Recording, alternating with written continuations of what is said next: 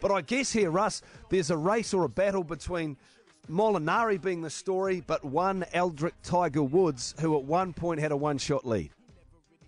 Yeah, very, very good evening to you from the Banks of Tayside. We've been here all week. It's been uh, one hell of a week. We're just kind of wrapping up with one more show to go, and I've, I've thoroughly enjoyed it. I've got to say, and you're right, a couple of big stories have got to be Woods back and coming so close, and then just falling a little bit short down the stretch, as he's been the first to say to us in the media room. And Francesco Molinari, what a great story. A guy who's been a good golfer for a long time, but has really hit a proper purple patch in his career the last 18 months. A winner on both sides of the pond. And you know what, boys, in a Ryder Cup year where the Americans are coming very hard with a lot of quality young players and maybe a resurgent Tiger, it's very good to see Molinari winning. Justin Rose and Rory McIlroy somehow joint second by hook or by crook. And Eddie, I don't know if he'll make the Ryder Cup with his hangover, but still tied sixth with a low round of the day was a fascinating story as well. I mean, he coming back, Tiger coming back. I mean, and Mark's just said that too. You guys took a pretty big risk doing your broadcast up there. When you got Tiger involved, it makes it all worthwhile, doesn't it?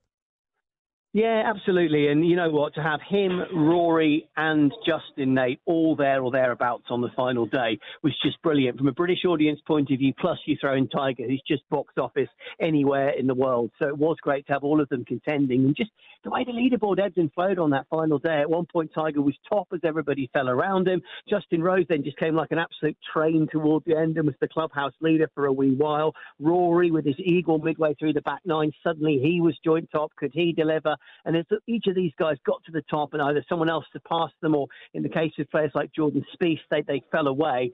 Molinari just kept this incredible ice cool head and he's got such a lovely technique. His putting was always his Achilles heel. He's worked hard on that, Mr. squiffy one on the on the 18th yesterday, but that aside, he's absolutely brilliant. And it's a real story, isn't it? It's a real character, real nice, quiet guy of the sport, but one who stood really tall under immense pressure. And as Kent said, uh, Rocco Constantino Rocca didn't get the job done against John Daly all of those years ago. Molinari has now delivered. Amazing. Yeah. And we should mention too, Russ, Molinari had to play with Tiger, and I presume there are a couple of different distractions that would come with that, not to mention ordinarily bigger galleries. Yeah, you're right. And Tiger himself was distracted by a ridiculous fan shouting at the top of his backswing on the 18th, where he still pumped a very decent drive down the fairway. But he was furious about that. So you're right. Molinari and Tiger actually go way back. And ironically, Molinari won Tiger's tournament that he presents on the USPGA Tour this year. That was Francesco's win on that side of the pond and a big win on this side of the pond as well a few weeks ago. So there are a few little links to tie in there. But you're dead right to be playing in that incredible kind of eye of the storm in the kind of Tiger Tiger Woods bandwagon, and to cope with that and to deliver the goods was all the more impressive. So well done to him. And of course, it ends the run, boys, of all these Americans winning major championships. It was five in a row. At least that hoodoo has finally been broken, and about time with the Ryder Cup uh, a couple of months away in Paris. Hey, Russ, you've been to a few of these things now. What is the difference in buzz when Tiger is there on Sunday and in the conversation and when he's not?